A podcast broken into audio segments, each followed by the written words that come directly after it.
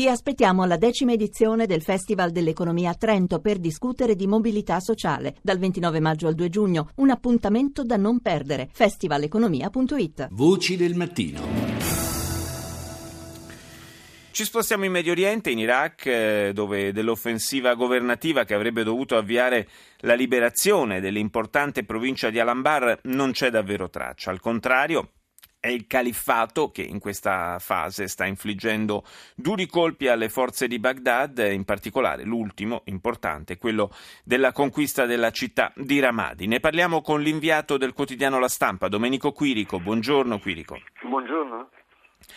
Dicevo, un colpo messo a segno da, dall'ISIS o da Daesh, come lo vogliamo chiamare, eh, un colpo importante soprattutto che mette a nudo una volta di più le debolezze dell'apparato militare iracheno.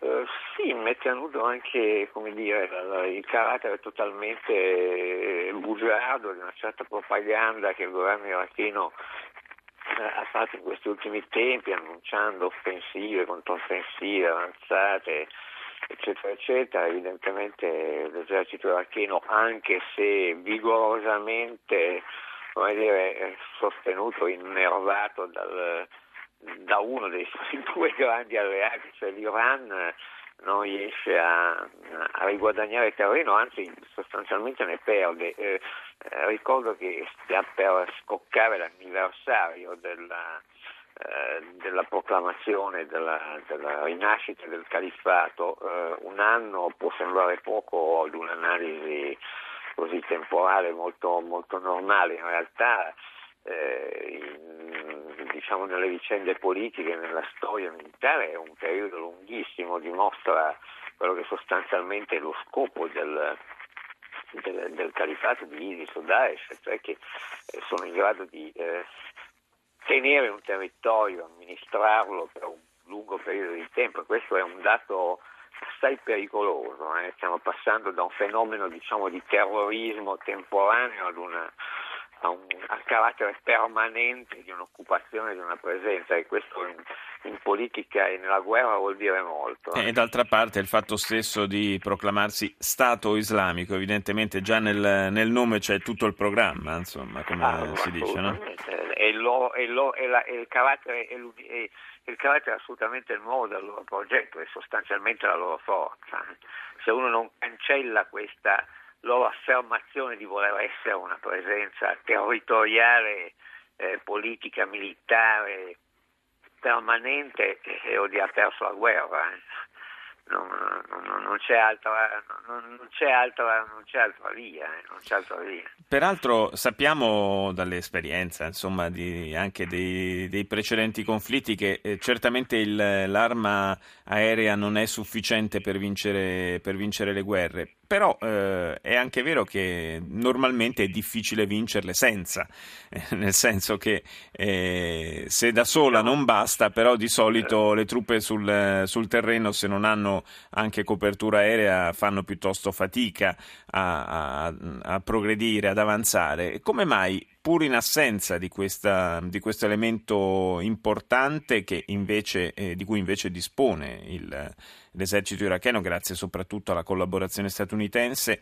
eh, continuano a esserci questi rovesci da parte degli iracheni? Eh, ma io può, può sembrare una, una, dire, una, una, citazione di un parallelo un po' ardito, ma eh, io ricordo il caso del Sud Vietnam. Sì. Il Sud Vietnam disponeva di una eh, no, anche dopo il, il, ritiro americano, eh, disponeva una, eh, del controllo totale della superiorità aerea rispetto, rispetto ai Viet Cong e ha perso la guerra. Eh, non, è così, non è così, forse bisognerebbe fare una constatazione direi eh, abbastanza, abbastanza eh, scioccante, cioè fino a poco tempo fa abbiamo riempito i giornali e le enciclopedie con la teoria della, del, della guerra asimmetrica, cioè che siamo costretti a fare noi che avevamo una forza militare, intendo Occidente, Stati sì. Uniti sostanzialmente, costretti cioè, disponevamo di un'enorme superiorità militare, eravamo costretti dall'avversario a combattere questa guerra così, eh, come dire, indiretta, così complicata, in cui la nostra forza non si poteva dispiegare. Sì. Ma, eh, vorrei che qualcuno constatasse che siamo al rovesciamento della situazione, cioè la guerra simmetrica ormai la fanno gli Stati Uniti, utilizzando raid, eh, eh, droni, droni certo. e, e, piccole unità sul campo, e gli altri fanno invece una guerra totalmente tradizionale, cioè fanno offensive, avanzano, prendono città, le tengono eh, come dire, si muovono sul territorio. Questa mi, eh, sembra, mi, sembra, un'osservazione assolutamente interessante perché in effetti sì, siamo veramente al ribaltamento totale del, di quanto ci siamo detti in questi anni.